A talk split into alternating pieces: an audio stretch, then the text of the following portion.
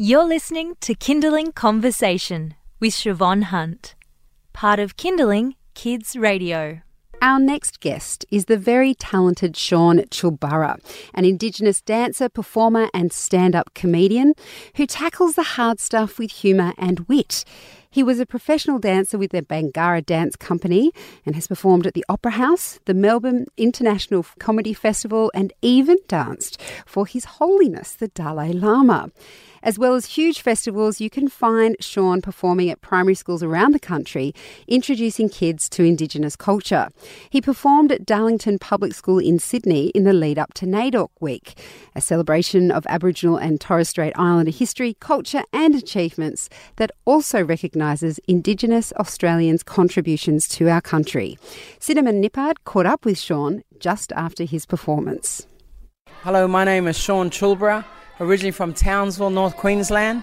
My group's uh, people are Girramay, Kalkadoon, and Gugayalanji. And also my uh, birthplace of where my mum and dad is from is Bwgcolman, which is Palm Island. So I'm a Townsville boy, grew up in Townsville and went to school in Townsville. And you've just given a performance here at Darlington Public School. Tell us about that. Well, everywhere I travel, in the past 27 years, I've been doing school shows. I work for a school's agent and I travel all around Australia and overseas and all. And I do school shows in primary and uh, high schools and universities and that. And um, every time I leave a show, pretty much I leave it like that, where it's almost like a concert, like a mini concert where everyone's getting up and dancing. And, and I mix the traditional with all the latest dance crazes. So that way it just brings it in, uh, makes it a bit more. Um, uh, inviting, I guess, for kids who might be on the outer or you know whatever their point of views or views are. But when they see Aboriginal people doing traditional dance, and then also uh, seeing all the latest, anything from Gangnam Style to Juju on the Beat and Whip Nae and all the latest hip hop style dances, then they go, hey, this ain't too bad, you know. But they're actually learning something along the way as well, you know, where they might be learning uh, phrasing or languages that might be mixed into some of the things like we might take Juju on the Beat or uh, Whip Nae, where they do one part dance where they do the stanky leg, which is an African American dance, but we change it with do the shaker leg. You know, so we change up a couple of the wordings and, and just make it a bit more inclusive, I guess. They were loving it, by the way. They were going off. It was like a rock concert. People would have thought, what's going on? The school was just screaming. There was like hundreds of kids just going crazy. And, you know, even their parents were fighting to get on stage and that. And, um, you know, teachers, you know, were up on stage. Everyone was boogieing and dancing. And that's how you kind of always must do a show, I reckon. Yeah. yeah. And you're, you've got a background in dance, but you're also well known as a comedian. How do you yeah, combine all these different facets? Yeah, I've always had a really a big interest in stand-up comedy since I was 10 years old, but I kind of fell into dance only because I wasn't, I, I didn't find any job, you know. And I think in 1984, uh, my sister, who was down in Sydney already, said you'd be good in dancing, you know, studying dance. So I kind of fell into it. It wasn't really a passion thing, but it kind of has become a passion. Like even though I do stand-up comedy now, I kind of consider myself more of a dancer than a stand-up comic.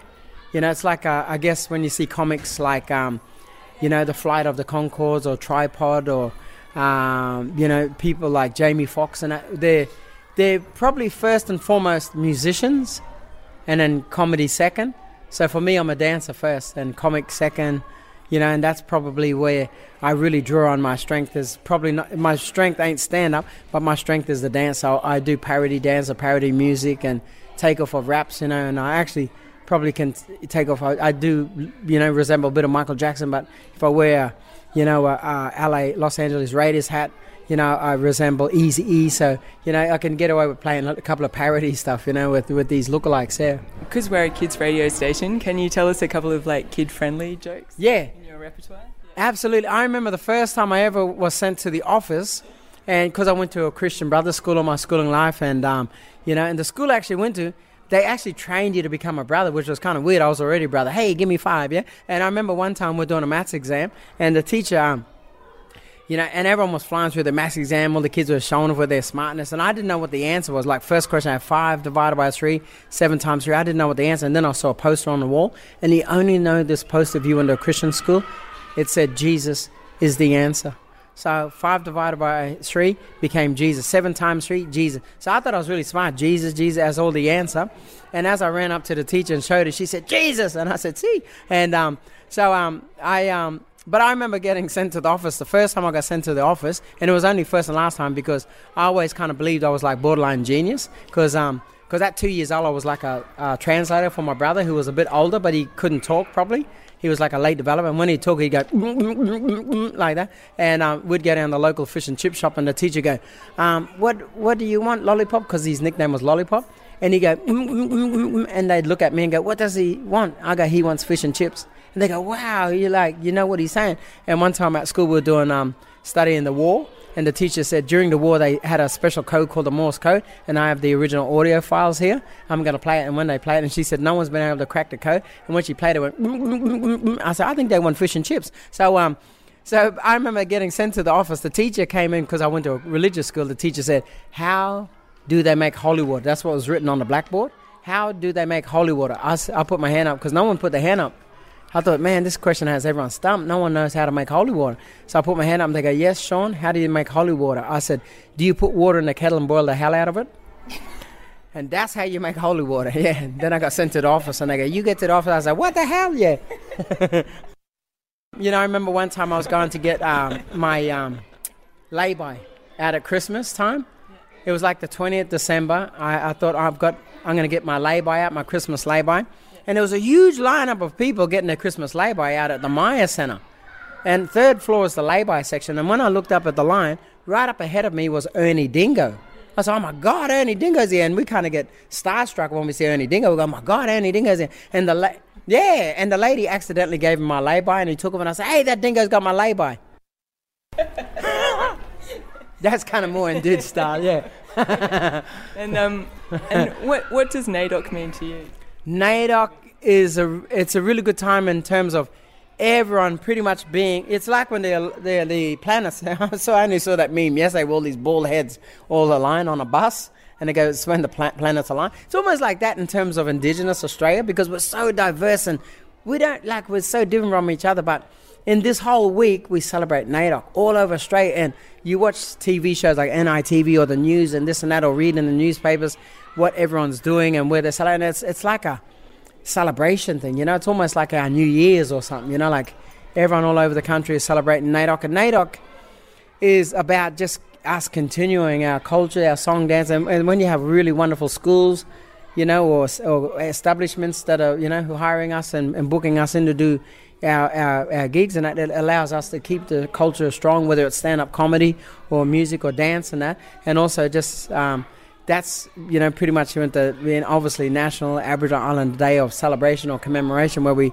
we reflect on all the other all the hard work that you know our ancestors have done and fought to get uh, basic rights for us, and we're still fighting along the way. You know, there's a long way to go. You know, you have a lot of communities who really still live, and I've been there in fourth world conditions. You know, even uh, really hard communities, you know, and things like that where you wouldn't expect it, and you know, and sometimes in the city, but also in the city there can be, you know, really bad conditions as well with with indigenous people as well, you know, and um, not saying it's a city or a country thing and that as well, but you know, we fight the fight and we still we still um, hold the torch and keep it going and that, but at the same time, um, you know, NAIDOC is. Uh, a time to reflect, but also it's a time to look forward and, and embrace everyone. You know, where if you look at my style of show, um, I embrace, you know, Vietnamese, you know, South Americans, uh, you know, Africans, Fijians, you know, the the white community, you know, the Koori community, and and everyone, you know, and I, I invite them all in, and we just have fun, you know, we all together, and we all have that common ground because um, only two months ago I was invited to um, a luncheon over North Sydney at Mosman, and they had me seated next to um, the ex Prime Minister of Australia, and I thought, oh my God, must be you know, Kevin Rudd. I thought, my God, I like uh, you know, Indigenous people love Kevin Rudd because he apologized, he said sorry, and I, I thought I could sit next to Kevin Rudd and practice my Mandarin because he speaks fluent Mandarin, and um, so I went there. But guess who they had me seated next to? John Howard. Now this, yeah, John Howard. I, I had my reservations about John Howard, probably because my parents come from a reservation. But anyway, I'm sitting there with John Howard. and I thought I'll be the bigger man. I'm only five foot seven, but anyway, and I sat there with John Howard. We were talking, and um, I said, John, where do you, you know, because we were talking about cricket, because he loves cricket, and I love cricket. And I said, you know who the first cricket team of Australia was? They were all indigenous. And he goes, yeah, I know that. I go, yeah, exactly. You know, so we had a common thing. I think that's what reconciliation is all about. You know, two people finding a common ground. Like that, it didn't matter about politics. You know, and we're just talking about cricket and just getting along. And and I said, where are you living these days? You know, John Howard. And he goes, I'm in Mosman. I go, well, that's not far from Kirribilli House. It would have been cheap on the removal list and all that kind of stuff. And he goes, yeah. And he was laughing. And he goes, where do you live? And I said, well, I live between Redfern and Moore Park. And he goes, sorry. And I said, see, that wasn't so hard. So I made the Prime Minister say sorry. so there's a lot of tricks to it, you know what I mean? Like you gotta kind of play, you gotta go, well, I'm not Dave Hughes, I'm not Carl Barron, you know? At the end of the day, I'm Sean Choolburra. So I have to represent a group of people. Like even when I get the kids up for a dance, I teach them a dance. Like imagine we set up a fish trap overnight and we're gonna pull it in. So everyone say pull, and everyone goes pull. Sometimes the fish might jump out, poke us in the face, so we're gonna lean. So we go pull, lean. Now hands in. Everyone go pull, lean, hands in, pull, lean, hands, in. and then they start chanting pulling hands in. You know, but it's actually bringing anything that might be on the agenda, anything that's out on the news or anything like that, whether it's Donald Trump or anyone, and just making a lot of it. But you you kind of always have to be respectful of people's, you know. And um, you know you got to understand their views and all that kind of stuff. But at the same time, it's you know my job is to laugh, make fun, and make a joke of it, and and just sort of take a bit of that anxiety or that you know that that little bit of anger or whatever yeah towards politicians or whatever yeah make ha- have a funny laugh you know saying sorry you know that was the very cheeky Sean Choolburra. You've been listening to a Kinderling Conversation podcast. We'd like to reach as many parents as possible, and you can help us by giving us a review wherever you downloaded this episode. It means that more people can find us. I'm Siobhan Hunt. See you next time.